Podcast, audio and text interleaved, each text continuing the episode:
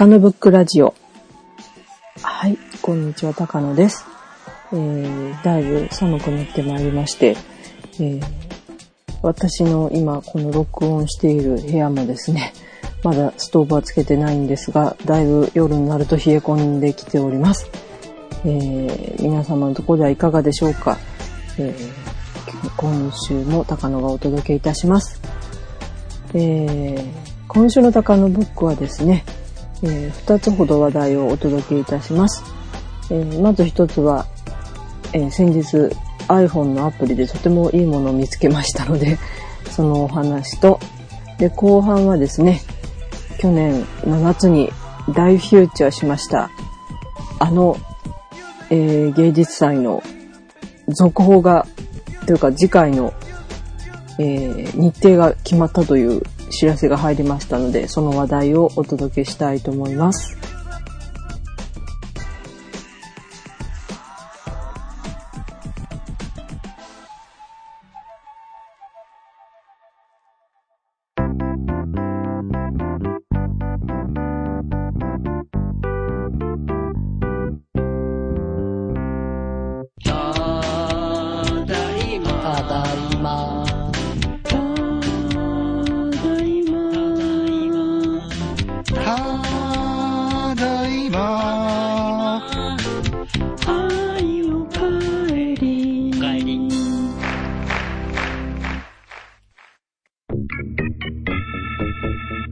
ポッドキャストスクランブル。ただいまは、毎週土曜日配信。ブラックスコーバ予測不能。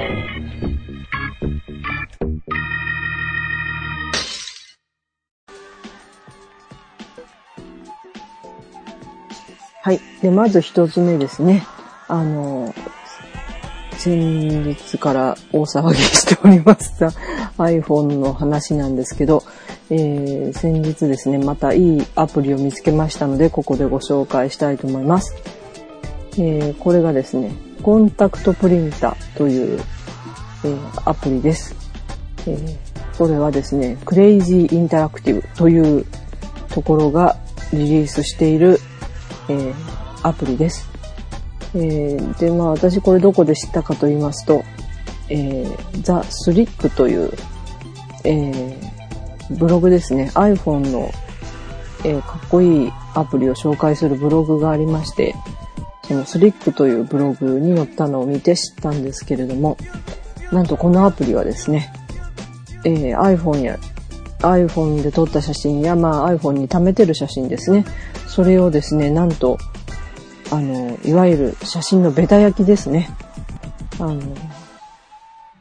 まあ、あの 35mm フィルムですとかね、いろんなフィルムを、えー、あれ直接印画紙にプリントするわけでしたよね、確かね。私も一回やったことあるんですけど、あの、フィルムを、こう、載せまして、で、ガラスかなんかを置いた、置いて、で、それでピント合わして、バシッと録音して作った覚えがあるんですけど、まあ、実際、え？あれは、でもフィル、え？プリントも置くんですよね。ちょっと今、記憶が、記憶があやふやな感じですけど。え、あの、まあ、えー、ポジフィルムでもできますし、ネガフィルムでもできます。まあ、ネガフィルムだとね、もちろん出てくる像がポジ、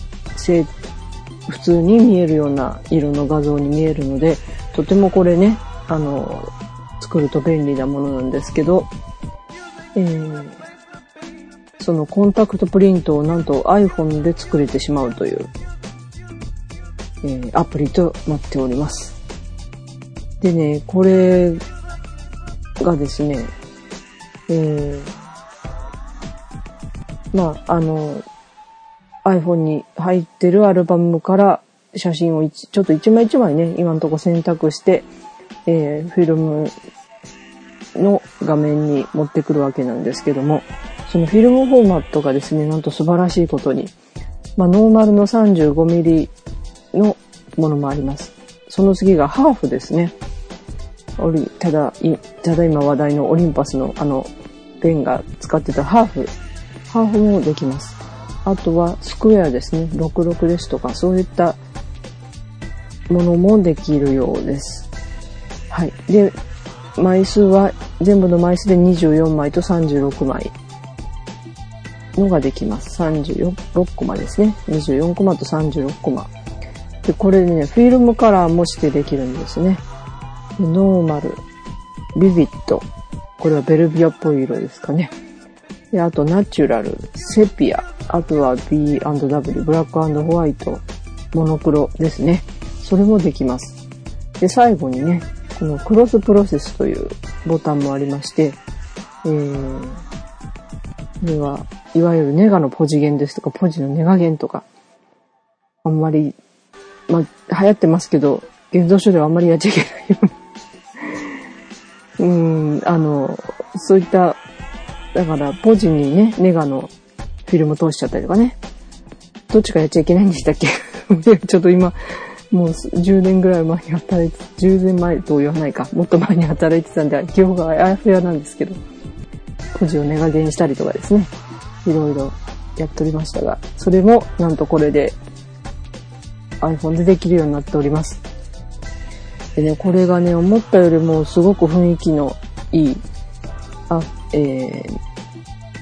ー、ほんとね、素晴らしい、この、ベタ焼きができるソフトでして、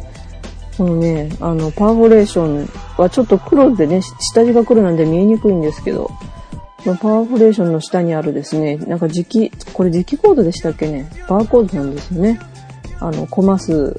例えば現、プリンターにかけるときにこれがないと、スルーって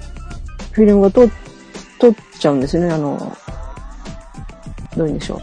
う。例えばあの、お店にある DPE の機械で、このコマの下にあるこう、バーコードがないフィルムをたまに読み込むとですね、あの、キャリアって言ってフィルムを押さえるやつに、あピシッとはまらないでですね、スルーと最後まで滑っちゃうんですけど、そういった情報を組み込んでるこのバーコードもしっかり再現 されてますし、まあ、コマの数はですね、そのバーコードの真ん中に、下の、えー、コマの下についてる以外はですね、上にはちょっとこう、あの、左端によってでですね、まあ、それは普通のフィルムとはちょっと違うと思うんですけど、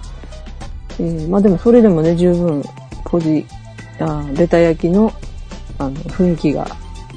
にじみ出ているこの、サムネイル画面が出てくるわけですね。で、まあ、あの、iPhone で見るとね、とってもちっちゃいんですよね。あれなんで、その先はちょっとね、今のところ何もできないので、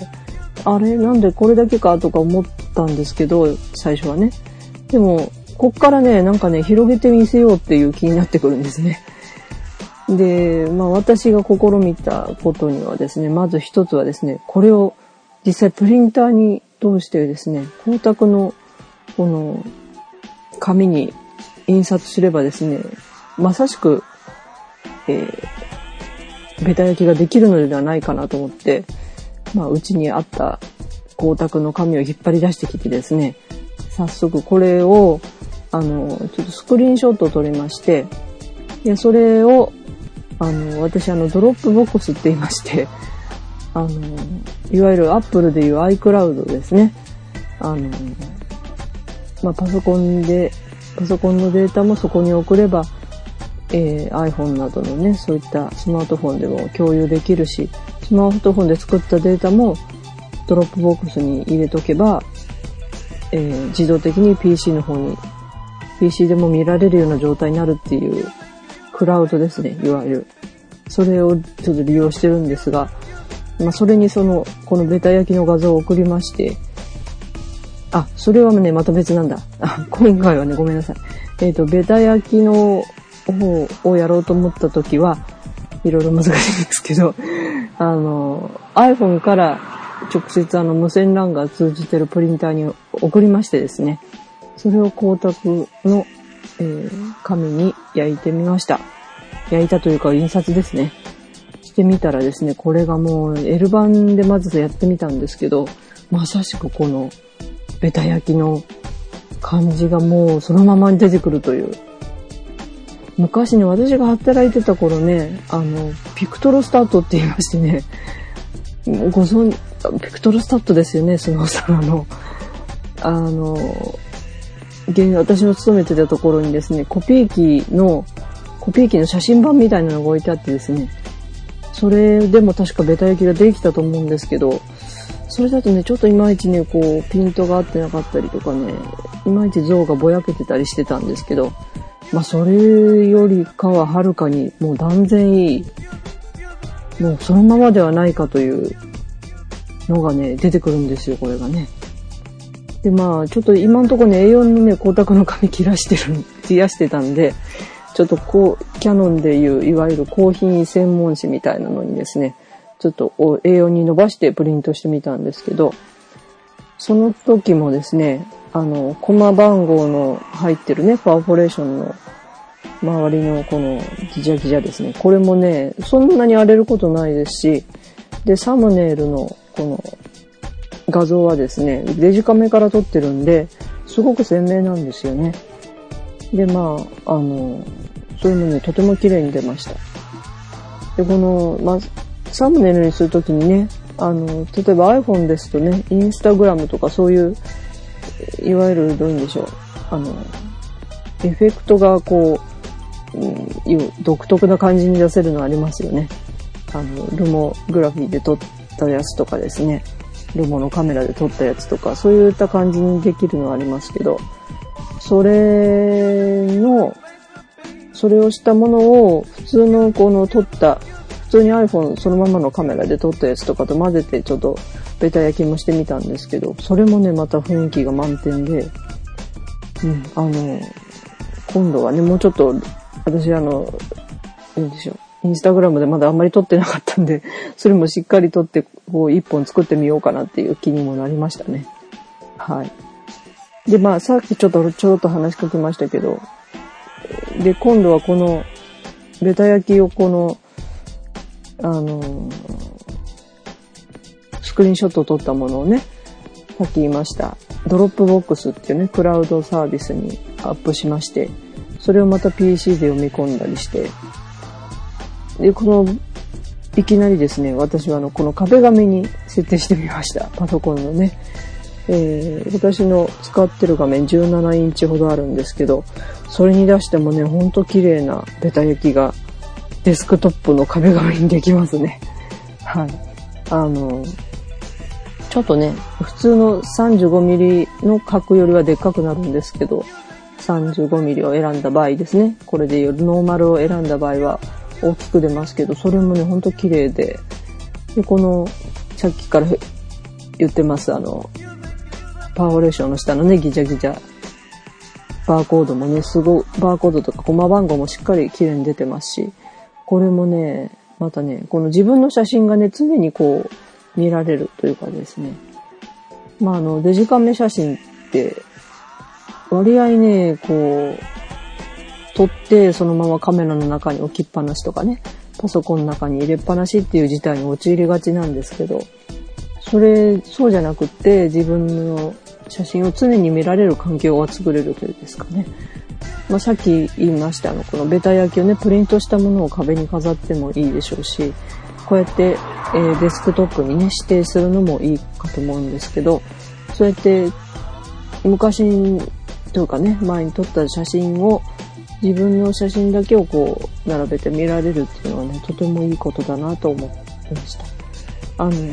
デスクトップの壁紙にすると若干、あのね、アイコンが見られなく、アイコンがちょっと見づらいんですけども、それよりかはね、やっぱりこの写真に引き込まれるという感じで、まあ慣れればそのアイコンもまあまあ 見えてくるので、え、あまり気にならないところでもあります。はい。で、まあ、この、さっきもご紹介しました、この作者のクレイジーインタラクティブさんですけど、どうやらですね、学生さんのようらしいんですよね。で、何個かこうアプリも作っておられまして、えー、有限カメラっていうちょっと面白そうなのもあります。これまだちょっと入れてみたいんですけど、まあ、iTunes のレビューによりますとですね、あの、まあ、これ、撮ってからですね、このフィルム1本分撮り終わるまでどんな風に撮れてるか見られないっていうアプリらしいんですね。で、途中で設定変えたりもできないそうです。で、まあ、24枚ならね、24枚撮り終わったらベタ焼きと一緒に iPhone のアルバムに保存されまして、えー、見られるということなんですが、えー、まあ、ちょっとこれね、あの、アプリ内課金というのもあって、まあ、その100円プラスするといろいろできるようなんですけど、えー、またね、この、これもなかなか素敵な発想のカメラで、カメラというかカメラアプリですね。うん。これもね、また素敵なんで、あの、この有限カメラっていうのもね、ちょっとご興味ある方は見ていただきたいんですけども、やっぱりこうやってカメラ好きの人がね、アプリ作れると、ほんといろんなもんがまたいっぱい出てくるんじゃないかなって気がしますね。うん。あの、また、銀塩カメラのめんどくさい部分とかいうかですね、あとフィルムのね、こういったいいところを、えー、iPhone アプリ、デジタルに再現してくれるっていうのはとてもありがたいことですね。はい。あの、ぜひ皆さんもね、この iPhone 持ちの方はこのアプリ試していただきたいと思います。えー、これまでは、えー、コンタクトプリンター、ベタ焼きを作るアプリご紹介いたしました。はい。でですね、もう一つの今日の話題ですね。えー、今日の話題としましては、えー、昨年なんですけど、昨年夏にですね、2ヶ月にわたり大フューチャーしました、あの、瀬戸内国際芸術祭ですね。えー、次回は2013年、再来年開催なんですけども、先日その基本計画が、えー、発表されましたので、それをちょっとかいつまんでご紹介したいと思います。えー、で、まあ、瀬戸内国際芸術祭2013年に開催なんですけども、えー、2010年の芸術祭から少し変わっていく面もあります。まず一つ目がですね、前回、あの、やっておりました、えー、直島、手島、女木島、帯島、小豆島、大島、犬島が前回の会場だったわけなんですけども、これにですね、新たに参加する島があります。で、これまず、坂出市のですね、三味島。ちょっと難しい字なんですけど、三髄に少ないっていう社と、あと、なんでしょう、弥生時代の弥生、弥生？弥生の部分ですね。ええ。それで三味島と言うんですけど、あともう一つ同じく丸亀市の本島で、えー、三つの豊かの市と書いて、三豊市の、これ香川県ですね。三豊市の淡島。もう一つが、えー、同じく香川県の観音寺市にあります、伊吹島が参加するそうで、全部で11の島でね、開催になるそうです。で、まあ、まだどういった内容をするかは詰めてるところのようです。はい。でですね。で、もう一つの変更点としてはですね、なんと春、夏、秋の3シーズンに分けて開催ということなんですね。で、まず春の開催期間はですね、3月20日から4月21日までの33日間。で、夏は7月22、7月の20日から9月の1日の44日間。で、秋は10月5日から11月4日の31日間、1日間。で、会期の合計が108日間となるそうです。で前回は105日間だったので、まあトータルで言うとね、長いんですけど、途中インターバルができるということでですね。まあこれもね、なかなか、うん、いい考えかもしれませんね。まあ、というのがね、やっぱり地元の方への負担という面を考えるとですね、この108日間とか100何日間ずっとこの、もう全国からというか世界から人が来続けるわけだったんですね。まあそれはね、本当まあ船も大変混んでいましたし、その、それが100日間続くとなるとね、やっぱね、地元の方は大変な目にだったんではないかなと思うんですね。で、まあ、この開催、今回の新しい開催期間を見るとゴールデンウィークは外れていますし、で、まあ9月、9月中の1ヶ月はお休みになるわけですね。まあ、その間、まだちょっとね、稲刈りとか早いと思うんですけど、もしかしたら地元のね、あの、そういう農業関係の暦かなんかにも配慮してんじゃないかなっていう気もしなくもないですけど、え、途中にね、こうやって1ヶ月ずつぐらいお休みがあるっていうことはですね、春から夏にかけてはちょっともうちょっとありますね。まあ、それはね、なかなか暮らしている方にとっても配慮した日程になってるんではないかなというところです。はい。まあ、尋ねる方としてではですね、まあ、この3つ全部行けたら行きたいのは山々なんですけど、ちょっとね、分散しちゃうとね、行く期間選んじゃうかなっていう気もします。まあ、好きなアーティストのある期間を目指していくっていうのもありですしね。もちろん行ける方は全部行けばいいわけですし。はい。で、まあ一番、まあいい時ですね。でもね、夏は夏らしく、秋は秋っぽくっていうところはあるかもしれませんね。はい。でですね、まあこれが大体大きな変更点となってますね。はい。で、まあ、この出ているプレスリリースなどを見て、基本計画などを見ていきますとですね、はい。えー、まあ、この芸術祭は3年ごとなんですけども、まあ、現在でも行われてるんですが、その間の年っていうのはね、アート瀬戸内と題しまして、まあ、その島に残ってる芸術作品ですとか、そういったものを取り上げて、えー、また、まあ、そこでも芸術祭なんですけども、それをね、ずっと続けていくっていうことで、あの、この地域での活力を、島の島のね、力を高めていこうという試みもされているようです。はい。でですね、えー、今回参加の島はね、一番香川県でも西の方、生産地域というところになると思うんですけども、西の讃岐と書いて生産地域ですね。はい。で、まあ、今回ね、この島が救われるということで、私も住んでたんですけど、この島、最初に紹介した三味島はね、近くにあの、東山会員の美術館があったんで、それでちょっと近くは通ったんですけど、その他の島は行ったことなかったんでね、ちょっとどういった島か自分なりに見てみたんですけど、まずこの三味島っていう島はですね、えー、割と文学の島らしいですね。古石、あの、遺跡やらですね、古墳もたくさんありますし、あとは、柿の本の人丸ゆかりの歌碑ですとかね、そういった文学関係の史跡もたくさんあるようなとこですね。もう本当瀬戸大橋も目の前にあるところで、まあ、昔は島だったんですけど、埋め立てられて、今、まあ今、海の家があったりですね、そういったことになってるらしい、なってるんですけども、はい。あの、そう、割合ね、その、東山海美術館からも陸続きに見えるんでね、あの、これどういったとこなんだろうって私も確か面白く見たような記憶があるんですけどね。はい。昔は塩田もあったそうです。まあ、埋め立てられて、えー、陸続きになってから、なるちょっと前にね、塩田が廃止になったりしたんだそうですけど、そういった産業でもあったようなところですね。はい。で、もう一つですね、えー、丸亀市の本島というところはですね、まあ、最近有名になったというか、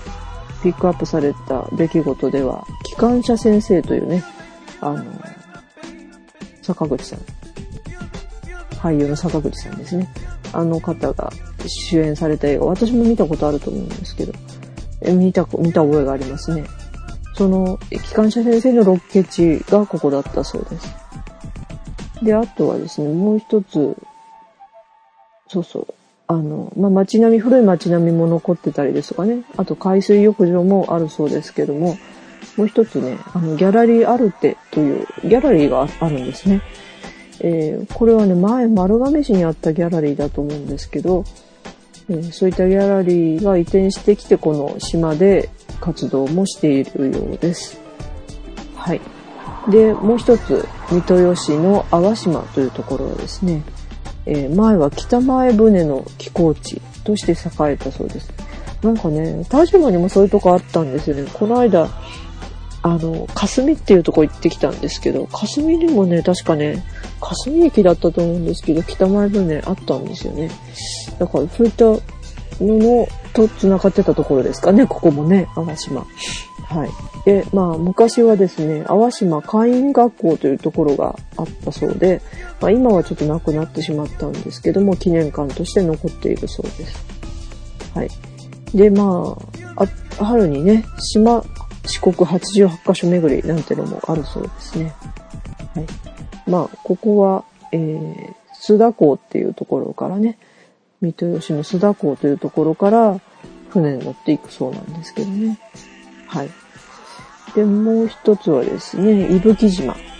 まあ、ここはね、なんといってもうどん好きの方はなんかピンとくるかもしれませんが、いりこがね、有名なとこですね。いりこが、とてもいいいりこが取れるところです。はい。で、ここはですね、そう、島もね、あの、島の真ん中、南半分が、南半分かな？えー、南半分から上にこう台地があってそこに町があるんですけど、南側かな？これ。割と海ギリギリにもね、お家があったりして。はい。えー、で、まあそういった海に囲まれたいいところで、イワシ、煮干しイワシ、いりこの生産が盛んだそうです。はい。まあこういったね、それぞれね、島にも特徴がある島が今回参加するというところですね。はい。で、まあ、まだまだね、これからいろいろ詰めるとこあるみたいですけど、この基本計画を見ておりますとですね、あの、各島で何をするかっていう、まあ、大まかなところはできてるようでして、まあ、例えばね、高松港周辺だとね、丹下健三さんの100年記念企画展なんてのも計画されてるそうですし、丹下健三さんですよね、確か。県立、あ、じゃない、県庁を作ったの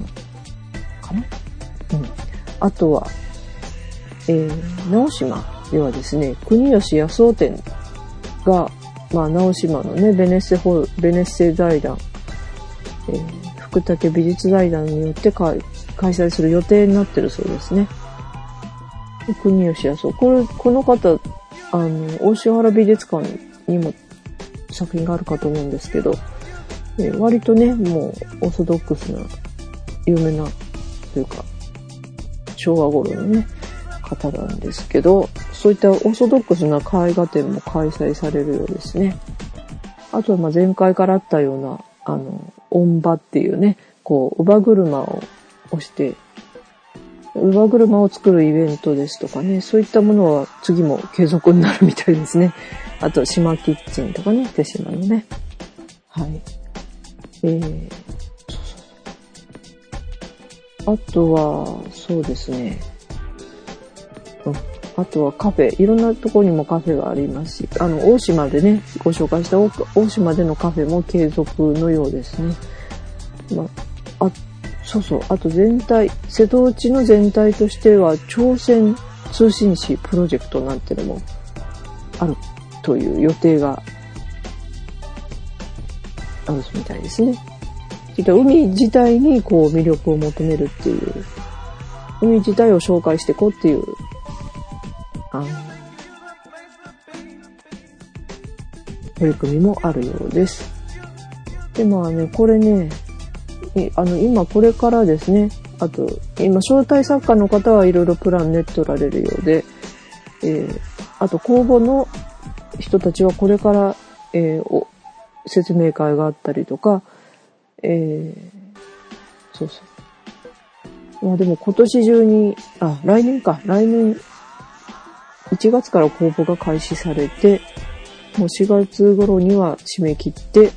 8月頃にはその結果で決まって、で、2013年に突入というところのようです。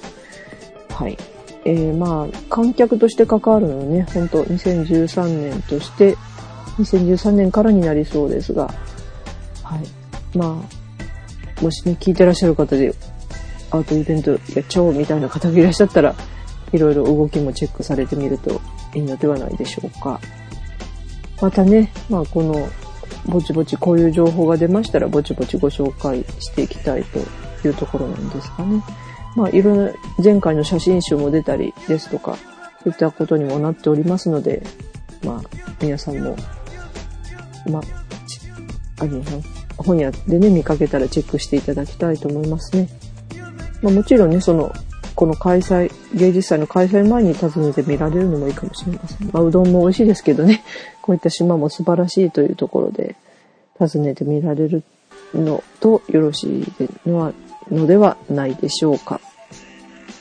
はい。で、まあ本日はこの2点ですね。あの、コンタクトプリントの